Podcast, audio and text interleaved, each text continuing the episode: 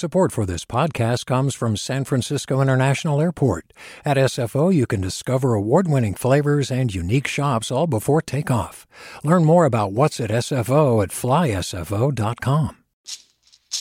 Hey, it's Glenn Washington from Snap Judgment. And if you love what you're hearing, and I know you love what you're hearing, please consider becoming a K Q E D member.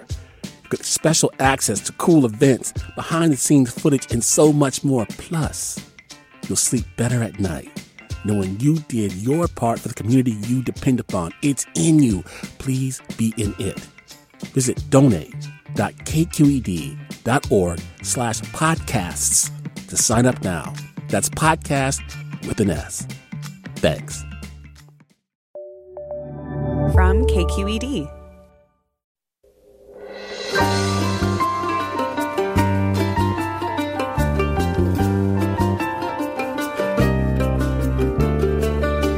From K Q E D Public Radio in San Francisco, this is Forum. I'm Scott Schaefer.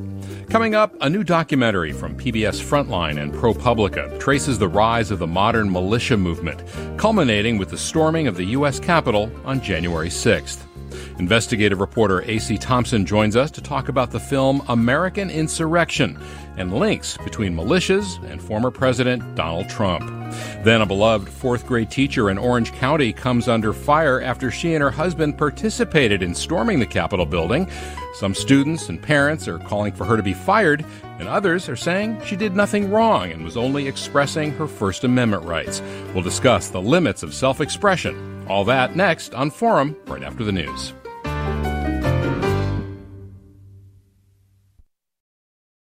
Welcome to Forum. I'm Scott Schaefer, and we begin this hour with a disturbing and important new documentary titled American Insurrection. It comes from P B S Frontline, ProPublica, and the U C Berkeley Investigative Reporting Program, and it traces the roots of the modern militia movement, groups like the Boogaloo Boys and the Three Percenters, and the Wolverine Watchmen, who are accused of plotting to kidnap Michigan Governor Gretchen Whitmer, all the way to the storming of the U S Capitol by supporters of Donald Trump. We're going to play a short clip from the documentary before we introduce our guest, uh, and it's investigative journalist A C Thompson talking about the uncertainty around Election Day and what could happen afterwards. With tensions high on Election Day, Washington, D C boards up as if there were a hurricane headed for the city. A Trump victory could further embolden the far-right movements that see him as a champion. A defeat could further radicalize them. Throughout the year, the president had been whipping up fears that the election would be stolen. And as the night wears on, with no concession speech, no declared winner, the moment seems full of danger. And joining us now to talk about the film is investigative journalist A C Thompson, who's been following these extremist groups for many years. A C Thompson, welcome to Forum. Thanks for having me on. Well, first of all, although that clip right there does uh, harken back to Donald Trump and the events at the U S Capitol uh, that would follow, uh, this project of yours, this film project, began well before all this. Uh, and it should be clear that the roots of this problem go back way before Donald Trump, right? Uh, to give us a little primer, if you would, on, on you know, where this starts, at least, you know, going back, uh, you know, twenty, thirty years. Right. So if you're going to talk about the the contemporary militia movement in the U S, you really go back to the nineteen nineties, and you see then a sort of real uh, activity on that front, a real surge in interest and um, people setting up their own groups. And the two real places where this is happening in a big way are Michigan and Montana. Since then, since the nineteen nineties, you know, we get the whole string of things that happened then. We get Tim McVeigh blowing up the Oklahoma City federal building. We get Ruby Ridge and the uh, standoff there. And we see that the militia movement kind of slow down and fall apart after that, only to ramp up again uh, when the Iraq War starts. And when we get into the George W. Bush era, you get a new wave of activity then, and that's the the patriot, so-called patriot movement. That's the Oath Keepers, the Three Percenters, all these types that we're now hearing a lot about in connection to the uh, storming of the uh, Capitol. More recently, you get in the Trump days, you get a whole nother wave of this going on. And I, I would call that the, the Boogaloo Boys. I would say they represent the new wave. And they're sort of the m- super contemporary, very online, irony-drenched, humorous um, new militia movement. What's an example of their humor? Oh, well, first that they call themselves the Boogaloo Boys, which is a term that they that came out of far-right chats online that basically people had looked at the movie Break Into Electric Boogaloo, the eighties uh, breakdance movie, and decided that that their term for civil war and insurrection would be Boogaloo. And from there, things got um, both wacky and deadly. And so the group adopted Hawaiian shirts as a sort of uh, symbol, their their trademark. So they go out with A R fifteen rifles and body armor and helmets and Hawaiian shirts, which is uh, uh, unusual to say the least. Um, you look at their um, online presence, and it's all memes and irony and, you know, patches that'll say things like, I don't believe in anything, I'm just here for the Boogaloo, or something like that.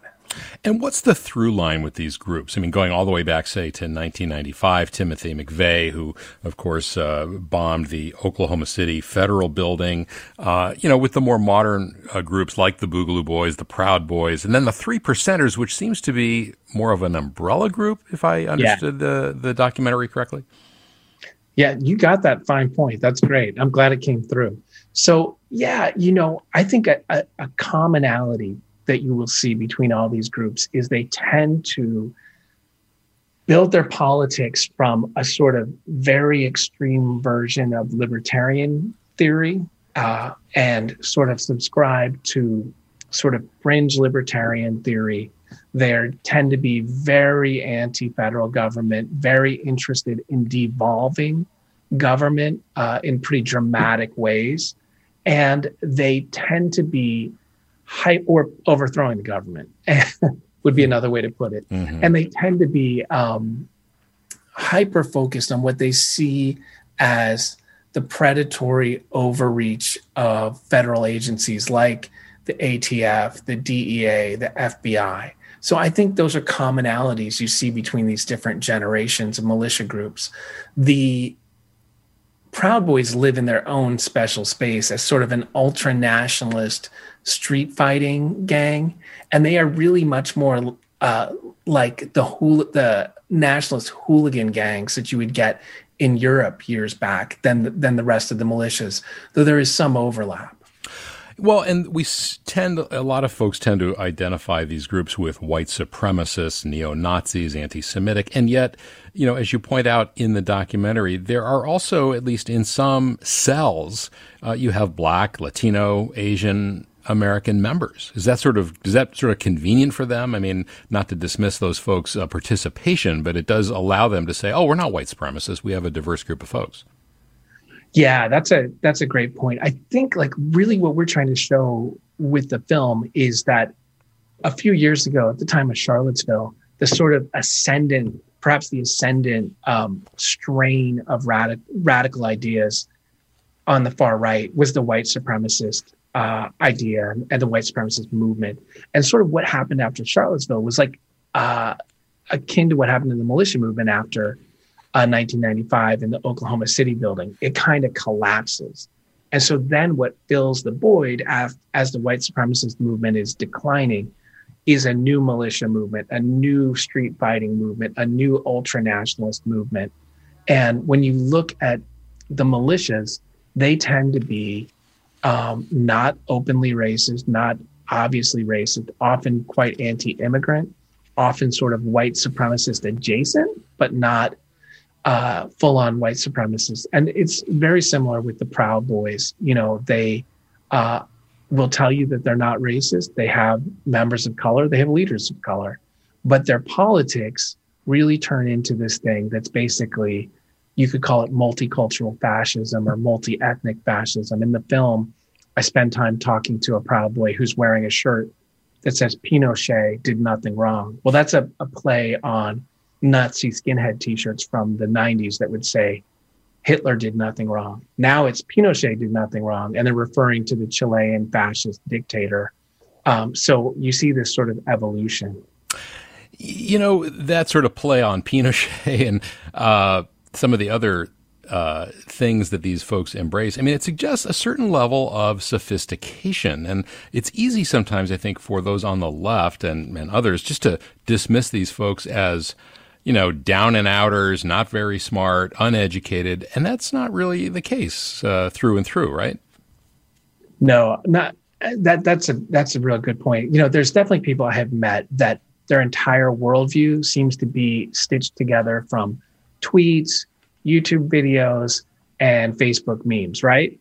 But I also find people who uh, are steeping themselves in sort of arcane uh, literature about fascist movements in the the mid-twentieth century that are studying all different kinds of things and absolutely are are quite bright.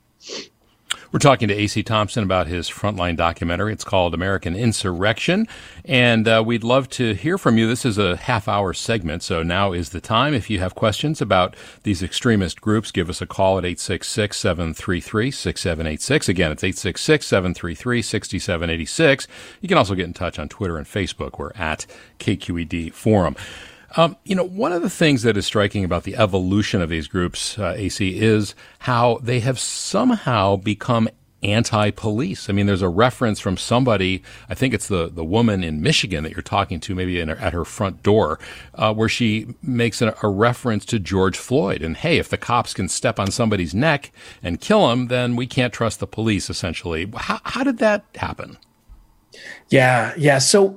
W- There's kind of two things going on there. And what happened during twenty twenty was the Boogaloo Boys, because they were already fixated on law enforcement and what they saw as government overreach, they became what they perceived to be as allies to the racial justice movement. Um, people in the racial justice movement would not see them that way, because what happened is they showed up at protests and tried to kill police officers, or Uh, in some cases, allegedly did kill law enforcement agents. But they decided this is the strategic um, sort of alliance we're going to make. And we can see a commonality between George Floyd, between Breonna Taylor, and Vicki Weaver, who was the white separatist killed in the Ruby Ridge standoff. And they'll wear patches that say, here are our martyrs, Vicki Weaver, Breonna Taylor, and George Floyd. It's kind of remarkable. Hmm. On the and there was the woman hand, shot at the Capitol as well, shot and killed.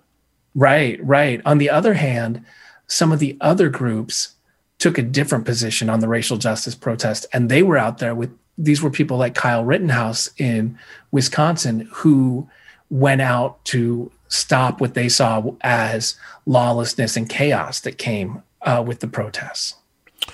We are uh, going to be continuing this conversation with A C. Let me give out the phone number one more time. It's uh, eight six six, seven three three, six seven eight six. A C, coming up on a break, but a quick comment here. Michael tweets, how large are these groups? The Wolverine Watchmen uh, were less than a dozen. Tim McVeigh was a loner. Uh, quick response, if you could, before we get to the break. You know, nobody knows. It, it's impossible to really gauge the size of these groups. But I think what we've seen is when they're allowed to proliferate on Facebook and other social media, you see a lot of followers. All right. We're going to continue our conversation with A C. Thompson about his Frontline documentary. It's called American Insurrection. Check it out if you haven't seen it. Very disturbing. It's streaming now on p b s dot org slash frontline. And uh, the documentary, by the way, is in collaboration with ProPublica and U C Berkeley's investigative reporting program. Scott Schaefer here this hour, and we would love to hear from you. Again, the number to call, eight six six, seven three three, six seven eight six, eight six six, seven three three, six seven eight six. You can also email us. It's forum at k q e d dot org.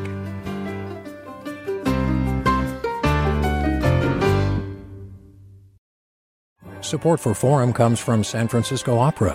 Set ten years after a school shooting, the critically acclaimed opera Innocence takes us into a complex emotional journey where our understanding of innocence and guilt is constantly upended.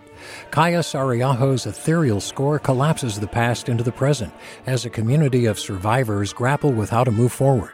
Don't miss the highly anticipated American premiere of Innocence, June first through twenty-first. Learn more at s f opera dot com. Welcome back to Forum. Scott Schaefer here this hour talking with A C. Thompson about his Frontline documentary, American Insurrection. Uh, this is just a half-hour segment, so now is the time to call. If you'd like to join us, it's eight six six, seven three three, six seven eight six. Let's hear another shortcut from the film. And uh, this, again, is A C. Thompson talking with Elizabeth Newman about how the White House thought Black Lives Matter was a threat, but not the Boogaloo Boys. Among the counterterrorism community, we took it very seriously, but you really do need that presidential level leadership saying this is a threat.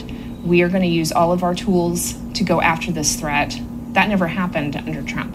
Elizabeth Newman was one of the top counterterrorism officials in the Trump administration. She says she tried to warn the White House about the rising threat of far-right extremists, but the president and his allies claimed the real threat was from Black Lives Matter and Antifa. Does Antifa exist? It's not an organization, it's a movement. You have groups of people that associate with them. Do they show up at protests? Sure. Is it a massive conspiracy to overthrow the U S government and kill a lot of people? No. You know where that is? It's on the right. It's in the white supremacist movement. It's in the anti-government militia movement. It's in the Boogaloo Boy movement. A C, you know, the F B I moved very quickly uh, to investigate and arrest a lot of people after January sixth. That was not the case with Charlottesville in twenty seventeen. And just listening there to Elizabeth Newman about uh, the president's attitude about these groups, um, what are, you know, it wasn't until really you and your team got involved in some of these uh, activities that the F B I and others, uh, you know, kind of started moving in and taking it more seriously in some cases. What accounts from that? Is it really, you know, does it start at the top? Was it Jeff Sessions, the former attorney general? I mean, where did that attitude, uh, that sort of hands-off attitude come from? You know, it's it's hard to say. What I think a part of it is, though, is I don't think that in the early days of the Trump administration, the Bureau had a lot of aptitude in dealing with um, white power groups and this type of domestic extremist. I think they really had not been thinking about sort of militias, Uh, white power movement, these types of people for years. And what I saw over the past several years is uh, a very uh, a very rapid increase in the Bureau's abilities and their investigative skills around this. And sort of, I think that's part of it, is simply like a lack of um, institutional knowledge at the field office level. Yeah. I want to ask you, there were a number of uh, individuals in the film who are sort of highlighted. One of them is Michael Masellis, uh, who's with the Rise Above movement. And I, I believe he worked at Northrop Grumman. He had a national security clearance and ties to the military. How, how concerning is this to you? And, and more importantly, I guess, to the, you know, to the F B I, that you've got these military folks who are coming out and being recruited. Yeah, it's, it's, I think it is a significant problem. And, you know, obviously there's a massive workforce. I believe it's like one point five million t- people in the armed forces. You're talking about a very small minority of them that get involved with extremist groups. But the problem is, is that you're talking about people who have training in weapons, in explosives, in combat tactics. And with these modern militia movements, white power movements, we see a lot of overlap. So uh, I, I, along with my colleagues, identified twenty Boogaloo Boys who were current or former military, including thirteen who'd been uh, charged in serious crimes. My partners at the U C Berkeley Journalism School identified fifteen active duty airmen who were pushing Boogaloo content on Facebook. And it's a big problem. I think what you're seeing with the new administration is a much, much more aggressive approach on extremism in the ranks.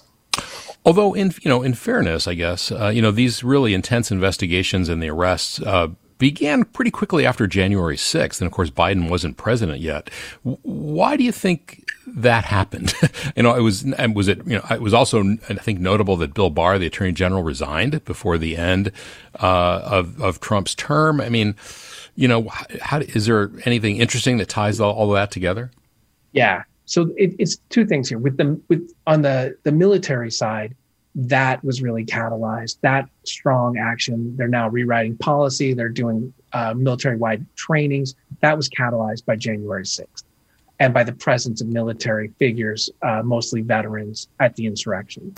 Before the insurrection, in the year before the insurrection, what you saw was, I would say, white uh, quite impressive detective work by the Bureau to arrest people who had violent intentions and deci- and were planning to sow chaos and try to overthrow the government. So there were a string of arrests before you even get to the Capitol.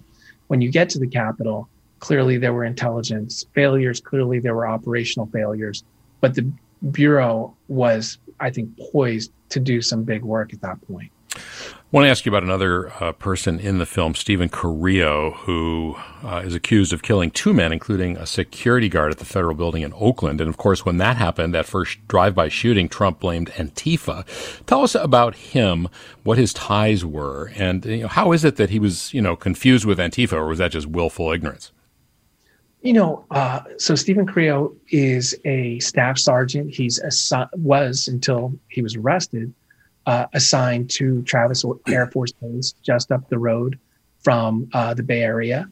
And he was a, a member of an elite security unit called the Phoenix Ravens that is dispatched to sort of forward operating bases around the world to uh, defend uh, Air Force material and personnel.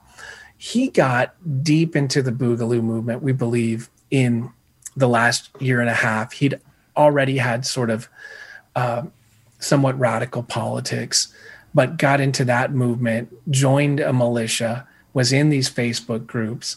And then when the racial justice protests start jumping off, he allegedly sees that as his moment to try to tip the United States into an all-out civil war. And so allegedly that's why he goes to Oakland with a conspirator and unleashes a barrage of fire from a nine millimeter ghost gun, a basically untraceable weapon. We're getting uh, to the bottom of the hour. I want to read a couple of quick comments here. Uh, Curtis writes, Trump is a beta test. The next populist claiming that he or she represents, quote, the people, will be a far craftier politician and will seek to align the insurrectionists and will uh, not be so easily seen by the electorate. And I want to I want to ask you a question as we uh, close out this segment, A C. Uh, you know, the, we have this uh, recall movement against uh, uh Governor Gavin Newsom. And, you know, some on the anti-recall side are uh, sort of trying to highlight the ties between some of the organizers, some of the leaders of this group with some of these, uh, you know, and the anti-maskers and the anti-vaxxers and even some of the white supremacist groups. You know, based on your reporting, how fair is that connection, do you think? Scott, it, it's so it's so interesting. Like, when I looked at the parlor accounts for these type of extremists who were at the Capitol, who were breaching the Capitol, um, who were at the Stop the Steal marches, their accounts honestly look in many ways a lot like the, the social media accounts of a lot of fairly mainstream Republicans these days. I think there's been a lot of blending of the extremists and the conspiracy theorists and the sort of mainstream of the party at this point. Well, and, you know, with, with all of this, you know, there are legitimate concerns and questions about, say, you know, government edicts around the pandemic. I mean, you don't have to be a white supremacist to, to feel like your business has been hurt uh, by some of the shutdown orders. I mean, how do you, as you think about this very complicated issue, how do you, you know, go about separating the various strands of uh, dissatisfaction out there? That's a great point. And I was actually just talking about this earlier this morning. You know, the pandemic has been obviously this incredibly traumatic experience, and you can't blame people at a certain level for feeling very suspicious and very angry when they are losing their businesses, when the government has failed them, when half a million people have died. And when you also had a president who was sort of stoking the conspiratorial around uh, the um, pandemic. So I think that th- those are understandable uh, inclinations. I think the problem is, is that you didn't have leadership from the top to uh, allay people's fears and say, hey, look, this is terrible, but we are going to make you whole. And yes, this is really a disease. Yes, it will really kill you. and you should wear a mask. You know, I think that's a big part of the problem. All right. We've been talking to A C. Thompson about his Frontline documentary, American Insurrection. It's now streaming on pbs.org slash Frontline, YouTube, and in the P B S video app. And we should say the documentary is in collaboration with ProPublica and U C Berkeley's investigative reporting program. A C. Thompson, thanks so much for your reporting, and thanks for joining us. Thank you. Support for Forum comes from San Francisco Opera. Set ten years after a school shooting, the critically acclaimed opera Innocence takes us into a complex emotional journey where our understanding of innocence and guilt is constantly upended. Kaya Sarriaho's ethereal score collapses the past into the present as a community of survivors grapple with how to move forward. Don't miss the highly anticipated American premiere of Innocence, June first through twenty-first. Learn more at s f opera dot com. We've all got those parts of our house where the internet just won't go. Well, if you had wall-to-wall Wi-Fi from Xfinity, you could worry less about dead spots. Because with wall-to-wall Wi-Fi from Xfinity, you get fast speeds, reliable connection in every room, and power for all of your devices, even when everyone's online. That's wall-to-wall Wi-Fi, only with Xfinity. Restrictions apply. Not available in all areas. Actual speeds vary. All over the country, we need to improve reading in Wisconsin. Schools are changing the way they teach reading. I'm calling for a renewed focus on literacy. We have gotten this wrong in New York and all across the nation. And it's happening because of a podcast. I think your podcast has changed my life. And I'm going to share this podcast with everyone I meet. Sold a Story investigates how teaching kids to read went wrong. New episodes of Sold a Story are available now.